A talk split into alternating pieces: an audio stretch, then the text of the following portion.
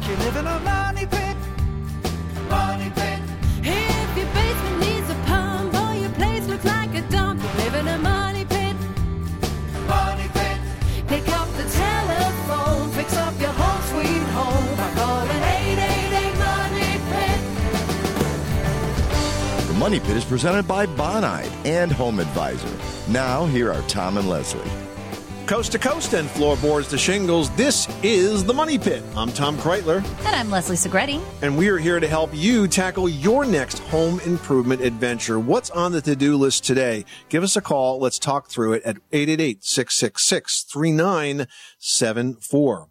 Coming up on today's show, if your child's room is space challenged and maybe you're thinking about making some changes so you don't have to like, I don't know, step on Legos anymore, we're going to have some tips to help you design a room that can grow as fast as they do. Let me tell you, stepping on those Legos, especially in the middle of the night barefoot, it's not a fun thing, everybody. Painful.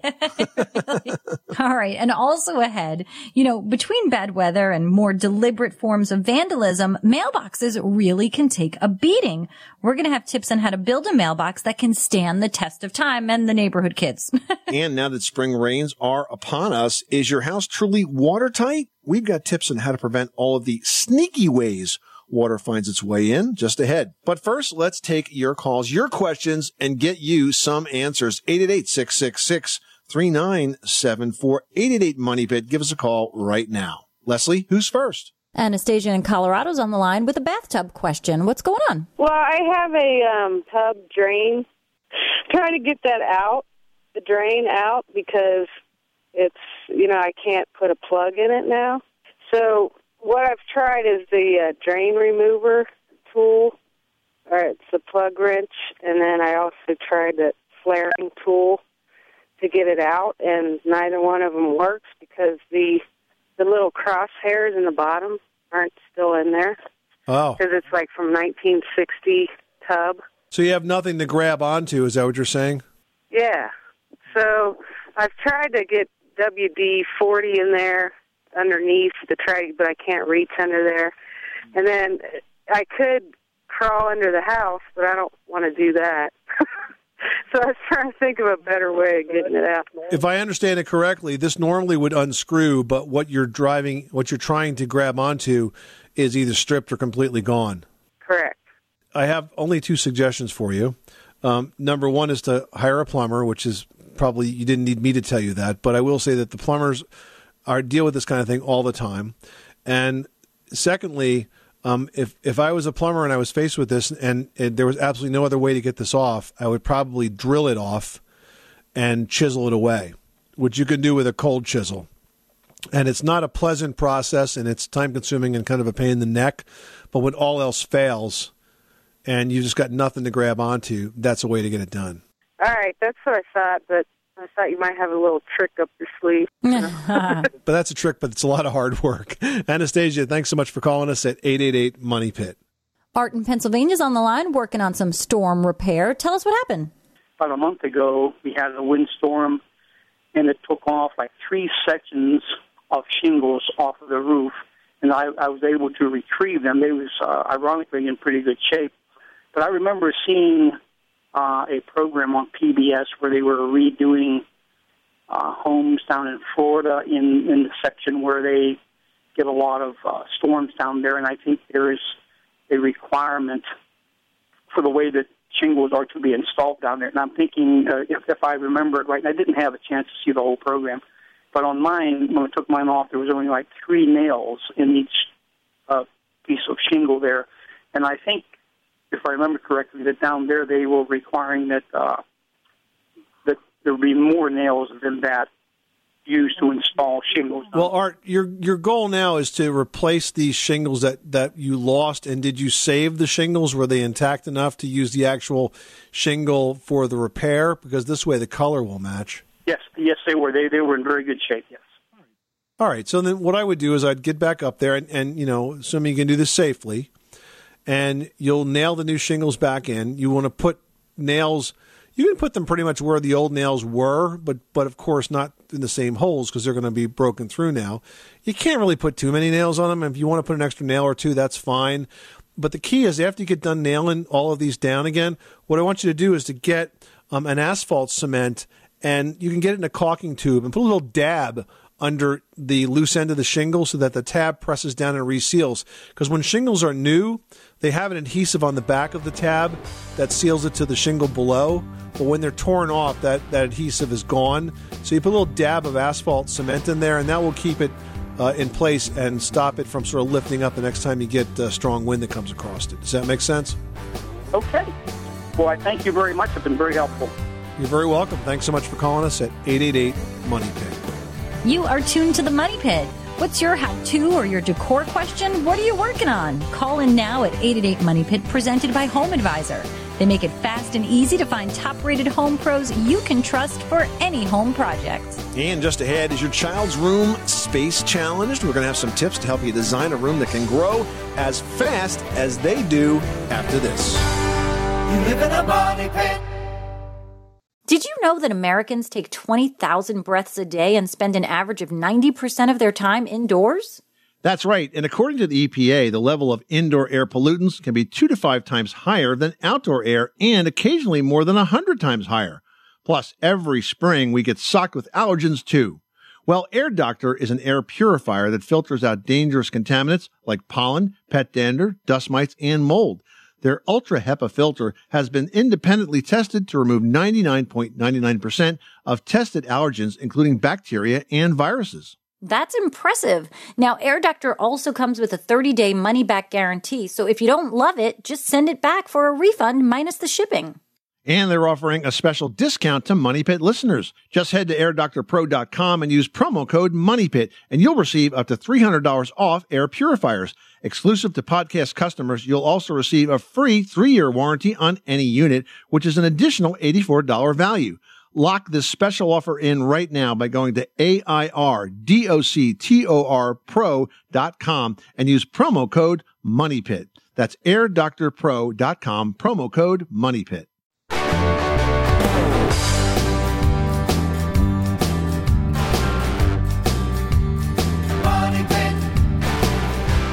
The Money Pit is presented by Home Advisor. Find trusted home improvement pros for any project at homeadvisor.com.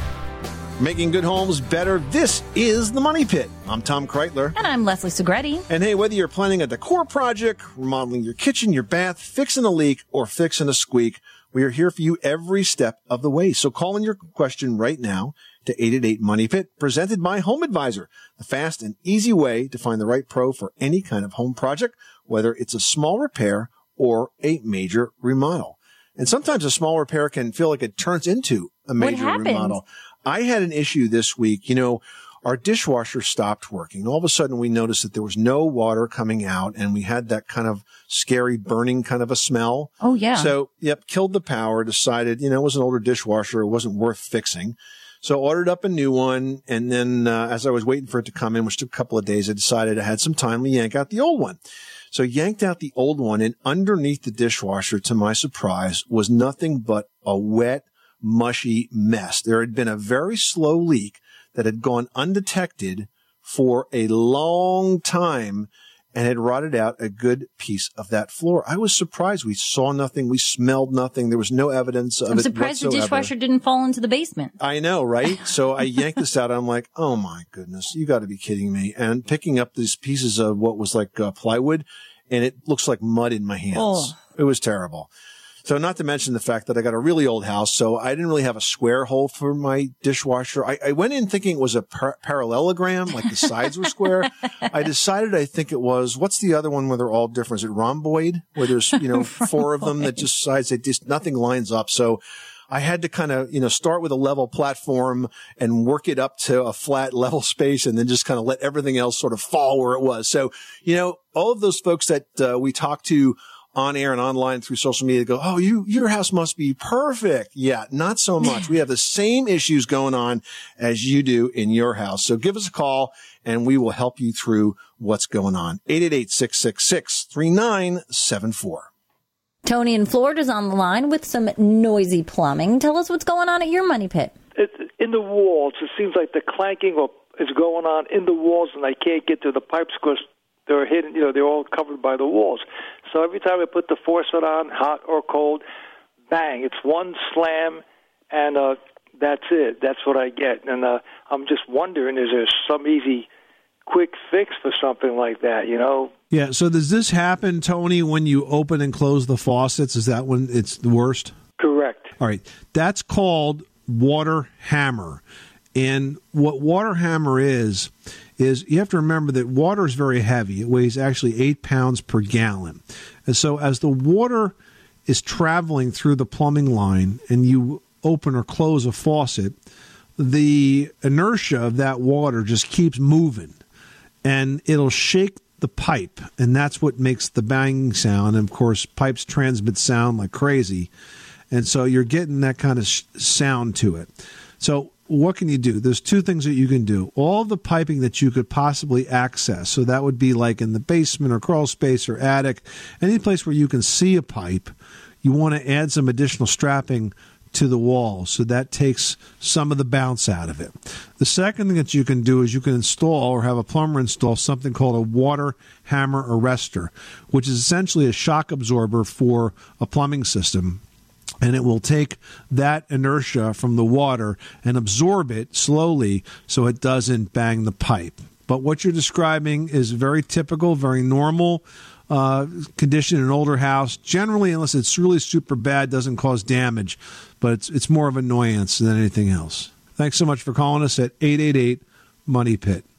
Pam in Missouri is on the line with a lighting question. How can we help you today? I have fluorescent lights in my kitchen and two other rooms, and they are recessed into the ceiling. They're the kind like you would put maybe into a shop, you know, those three or four Yep. foot long tubes, Yes. uh-huh. T8 bulbs that I hear are going away. What can I do? So, are you having trouble finding the bulbs?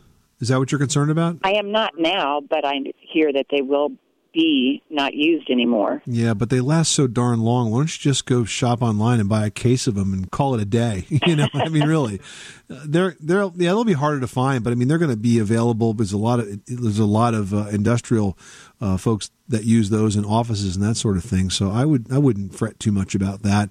Listen, if you want to change your lights at some point, then you can plan that project. But I wouldn't tell you to rip out and remove your all your lighting fixtures now just because you're worried about a supply problem. I just go pick up a case of these things. They last forever, uh, and then uh, you know put the project off until you're ready to do some real remodeling. I'd rather do that because otherwise I have a big hole in the ceiling that would have to be Yeah, exactly. Well, it's a it's a bigger project for you because they're they're built in. So you're gonna have to take them out. You're gonna have to drywall over the holes. It's a big job. So no, I would just pick up a case of the bulbs and uh, live with it for a while. Okay. Great. That's easy for me. Thanks. Yeah, they're not too expensive. Good luck with that project. Thanks so much for calling us at 888 Money Pit. Well, is your child's room space challenged? You know, if you're tired of tripping over Legos or dealing with lost puzzle pieces, we've got some easy decor tips that can help you design a room that can really change as fast as they do. First, you always want to plan spaces that can grow with your child. Now, that includes everything from choosing a color palette that's going to work and serve for the long-term backdrop for all of their ever-changing tastes and interests and buying better furniture pieces.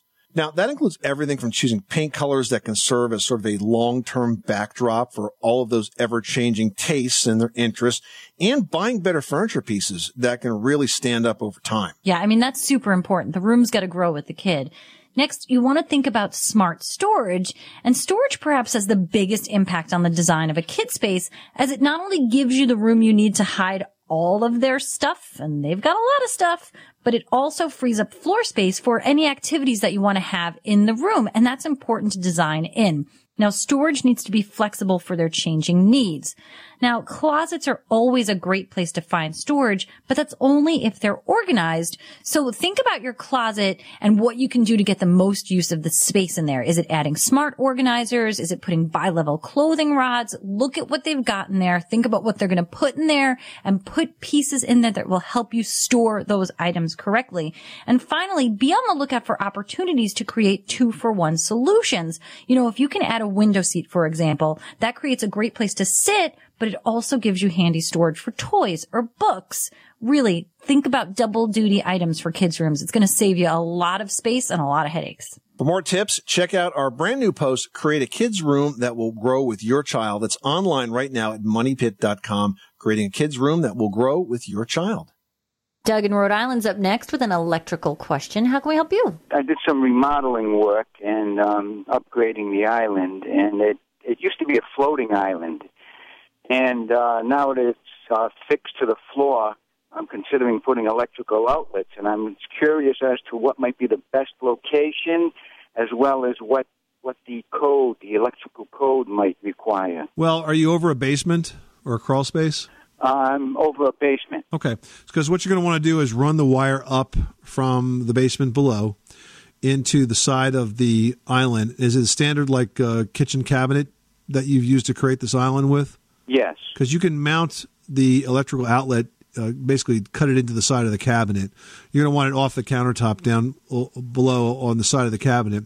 And the key uh, safety aspect here is you want to make sure that it's ground, it's a ground fault outlet. Those are the outlets that have the test and reset buttons in, in them for wet locations. I did see something online concerning that. Yeah, so as long as you use a ground fault circuit interrupter outlet and you, you know, just bring the wire up from the basement, that would be the most practical way to do it. It'll probably end up not being on the same circuit as the kitchen because generally what you do in a situation like that is you grab the closest power source that you can that's convenient and safe and just kind of go up from there. Okay, sounds good. Thanks for your help. Patrick in Iowa is on the line with a roofing question. How can we help you today? Okay, I bought a home. There was a for sale by owner. The roof was put on about four or five years ago, and into this, the disclosure, he mentioned there was nothing wrong with the roof. But since moving in, now being in Iowa, we get severe weather, and I understand, you know, a couple shingles might rip off during a windstorm or something like that. But it's literally, it's daily shingles are coming off. So I patched some of the shingles, but it is, it's every time we get a wind, shingles are just blowing off. And so I asked him, can I have the name of the company that did the roof? Right. And so I got the name and phone number, and I talked to the workers that did it, and they said, We've been out there every single year, year after year. We told him it's no longer covered. He has to pay for it himself, and and he's and they asked, didn't they, he mentioned that in the disclosure? And I looked through the disclosure, and of course, there's nothing in the disclosure that Right, mentions anything about Yeah. Wow. Sounds like you have a pretty strong case of fraud. Well, and and of course, I don't want to go down a road that you know it's going to take months and months and months or years. But uh, it is. It's just one of those cases that if it's not in the disclosure, but then I can prove that it is. I mean, is there any recourse whatsoever? Well, yeah. I mean, the recourse is to hold them legally responsible for the cost of replacing the roof. And, you know, this is really more of a question for an attorney than, than for uh, home improvement experts like ourselves. But, you know, I was a professional home inspector for many years. So I've seen these situations before. And if you have a seller that outright misrepresents the condition of uh, part of the property on the disclosure, then they should be held liable for that. And, and in some cases can be held liable for, for multiples of what the actual damage is, which in this case is essentially going to be the cost of a new roof. And it's not just that. I mean, if I was told, then I could have just you know budgeted for Right. You could have headed it off exactly. But you know, it's uh, some people just want to make sure, just want to uh, misrepresent their home and, and try to hide all the problems, and that's why you have professional home inspectors out there. Which, by the way, did you get a home inspection done, Patrick? Yes, th- there is a mortgage on it. Of course, the mortgage company did their inspections. Well, no. No. Besides the mortgage company, did you have your own independent professional home inspection done? I did not. Yeah, so that's that's probably was a mistake because home inspectors work for you, not for the mortgage company, and and a good quality home inspector, for example, one that's a member of the American Society of Home Inspectors, uh, would have spent two to three hours going over that house. And probably would have seen all of the repaired shingles because that's something that's actually fairly obvious to see. So, unfortunately, you can't focus on the past, but you know you should try to hold this uh, seller responsible, and maybe you could take them to small claims court. I don't know. Again, question for a lawyer, but it sounds like you're going to need a new roof. Well, I know that it's a metal roof that's going to be going on. So okay. All right. Well, good luck. Sorry that happened to you, Patrick. Good luck with the project, though. Thanks so much for calling us at 888 Money Pit. Well, between bad weather and more deliberate forms of vandalism, our mailboxes really can take a beating. Roger Cook from TV's This Old House is stopping by with tips on how to build a mailbox that can stand the test of time. And today's edition of This Old House on the Money Pit is brought to you by ADT. Introducing ADT Go, the new family mobile safety app and service. Go to ADT.com to learn more today. You live in a money pit. With 36 month monitoring contract, early termination and installation fees apply. Certain markets excluded. Licenses available at ADT.com. Everyone should know that drinking water is important to staying hydrated and healthy. Having safe, clean water is the last thing you want to worry about, but unfortunately, according to extensive research by the Environmental Working Group, three out of four homes in America have harmful contaminants right in its tap water. That's why we are thrilled to be working with AquaTru.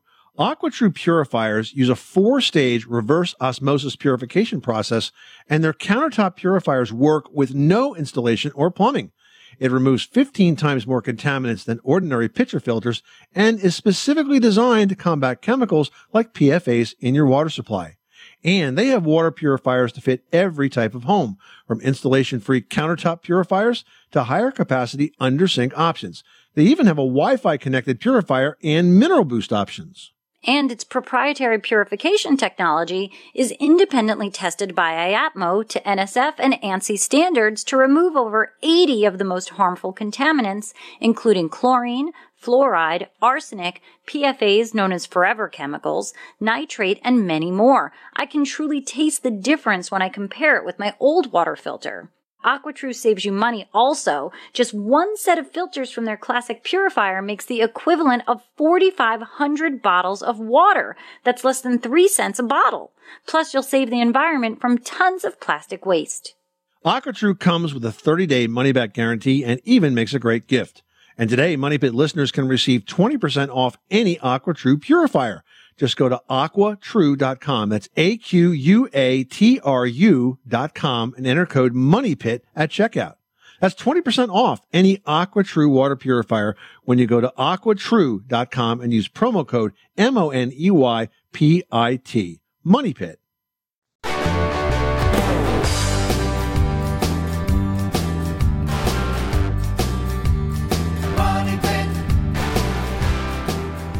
Making good homes better. This is the Money Pit. I'm Tom Kraeutler. And I'm Leslie Segrete. Well, whether you are buying, selling, or just enjoying your home, we are here for you every step of the way. Call in your improvement or decor question now to 888 Money Pit, presented by Home Advisor. The fast and easy way to find the right pro for any kind of home project, whether it's a small repair or a major remodel. Kevin in Maryland, you've got the Money Pit. How can we help you today? Hi, uh, I've got a washer and a dryer on the second floor of my house, and uh, it seems in the last year uh, I'm getting a lot more vibration and a lot more sound out of those units, um, and I can feel it a lot more in the second floor. So I'm wondering if there's anything I can do to to kind of reinforce something in order to limit that vibration because I've got uh, two small children now, and my amount of washing and drying is not going to go down at all. Well, two things. Um, first of all, you want to double check that the appliance is absolutely level because if it's slightly out of level, you'll get more vibration.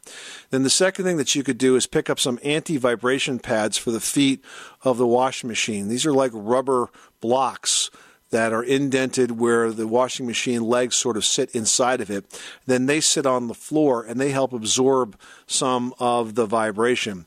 I have uh, the washer and the dryer actually stacked, full size units stacked on the second floor of my house.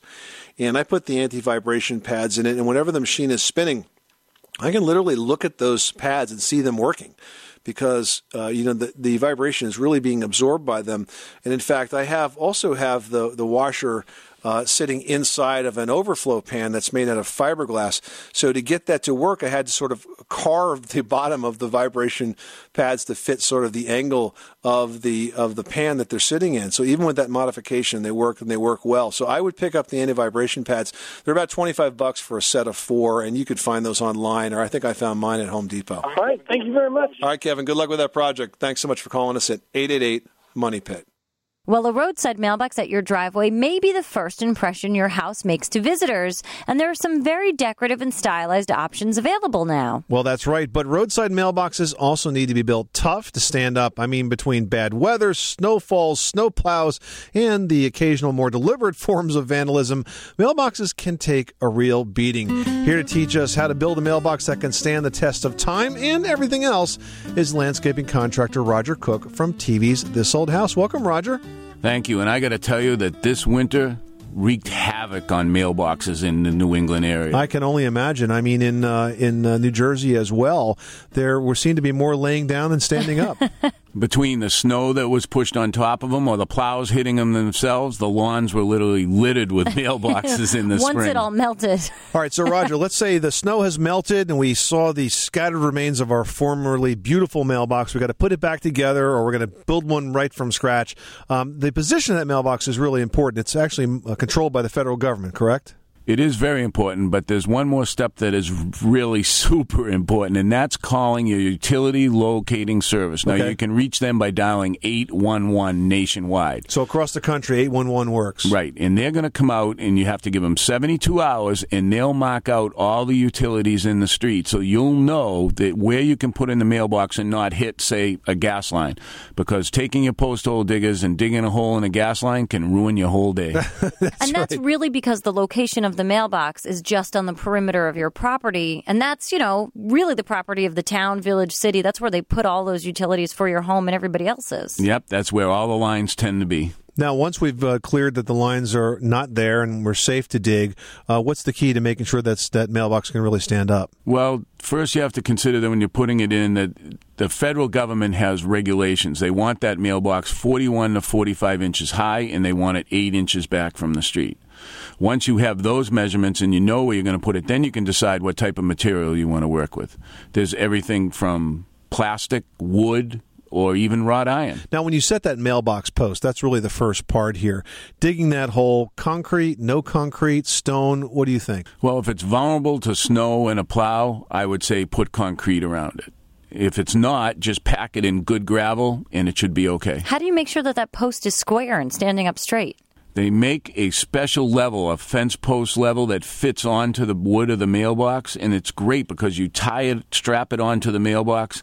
Your hands are free, and you can just look at it as you're moving that post around and level it up very easily, rather than taking the handheld and going from one side to the other. Make short work of leveling up the Mhm. post. Now, you mentioned the materials before. PVC is becoming very popular. Is that strong enough to stand up as a mailbox post? You have to reinforce it a little bit, and what we do is we either slide a six by six if it's a six by six vinyl post inside it, and that'll give it some strength, or we fill it with concrete. All right, Roger, as a final tip, when we've got that new mailbox installed, any tips for landscaping around it? I like to use some perennials around it or some really hardy uh, annuals because it's going to be a high traffic area. Right. So you want to make sure whatever plants are there can withstand the traffic. Good advice. Roger Cook from TV's This Old House, thanks so much for stopping by the Money Pit with a plan to build a mailbox that will never miss a letter moving forward. Hey, Tom, they have this new thing. It's called email. All right, and now that Tom and Roger won't be getting any mail this year, you can catch the current season of This Old House and Ask This Old House on PBS. For your local listings and a step by step video on how you can install a new mailbox, visit thisoldhouse.com. And this old house is brought to you by Marvin Windows and Doors. Up next, now that spring rains are in full swing, it's a good time to make sure your home is leak proof. We'll have tips to help you keep it dry from your roof all the way down to your basement after this. You live in a money pit.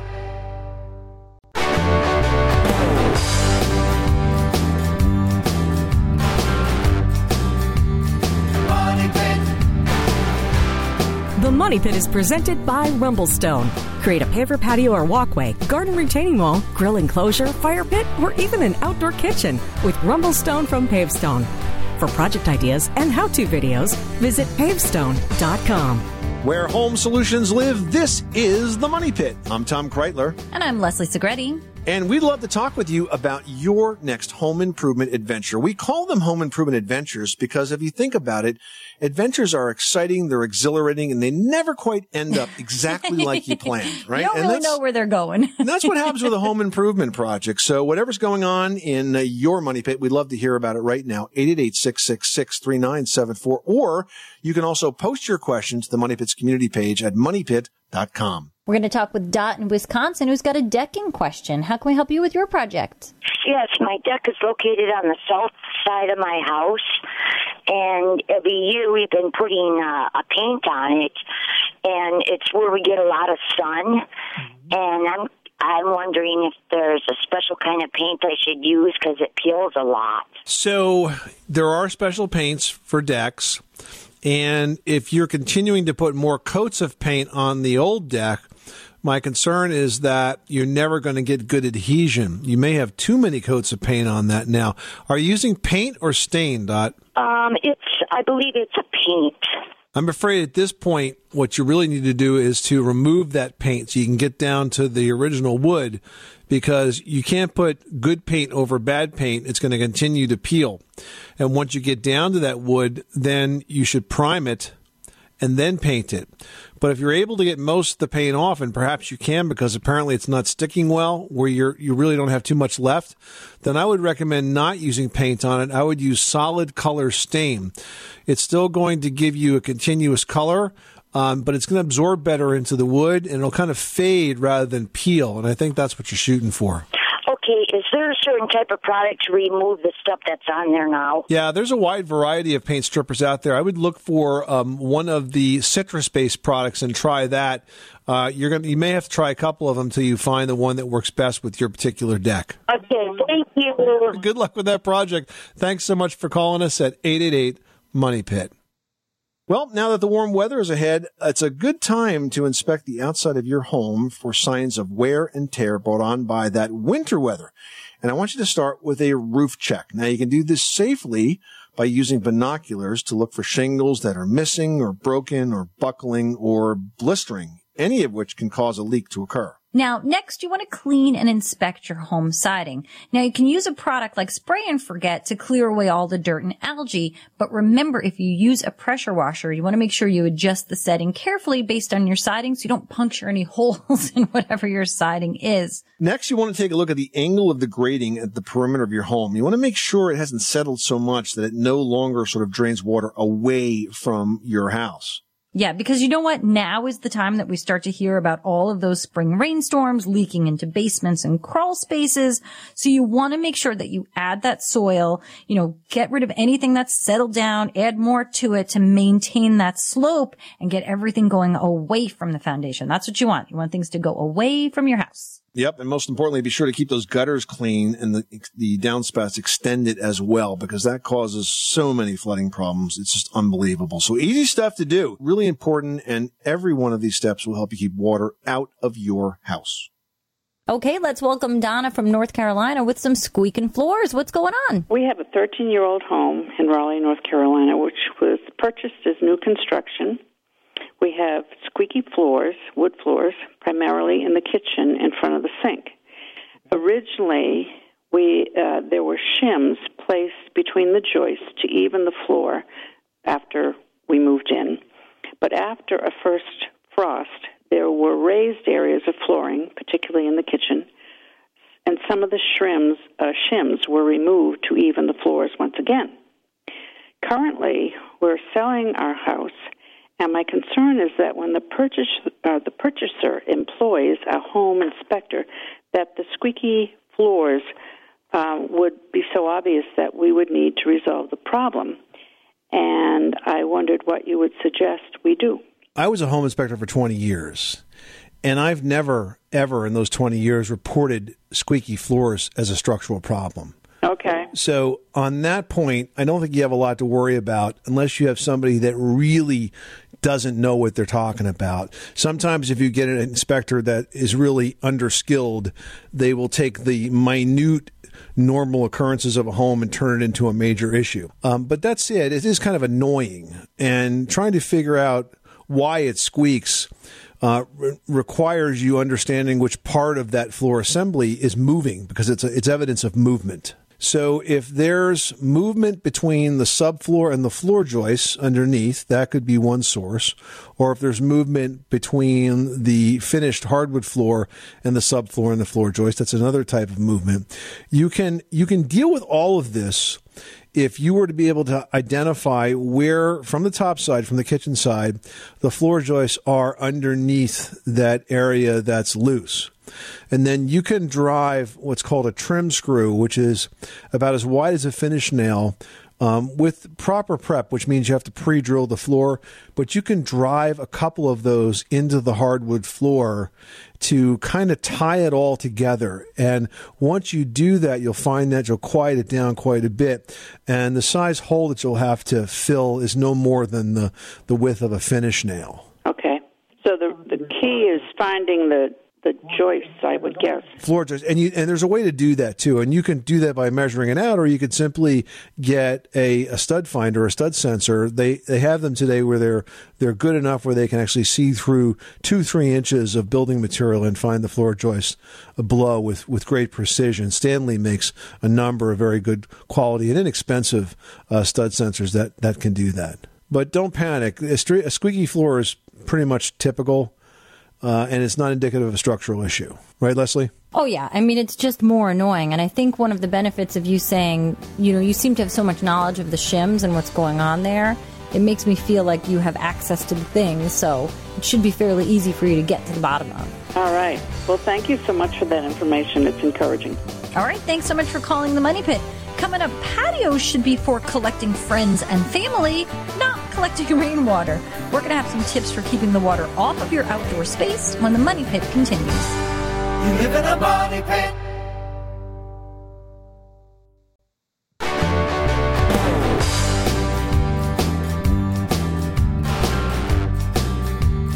Money pit. The Money Pit is presented by HomeAdvisor. Find trusted home improvement pros for any project at homeadvisor.com. Making good homes better. This is the Money Pit Home Improvement Show. I'm Tom Kraeutler. And I'm Leslie Segrete. Give us a call right now at 888 Money Pit, presented by HomeAdvisor.com, where you can find top rated home improvement pros you can trust.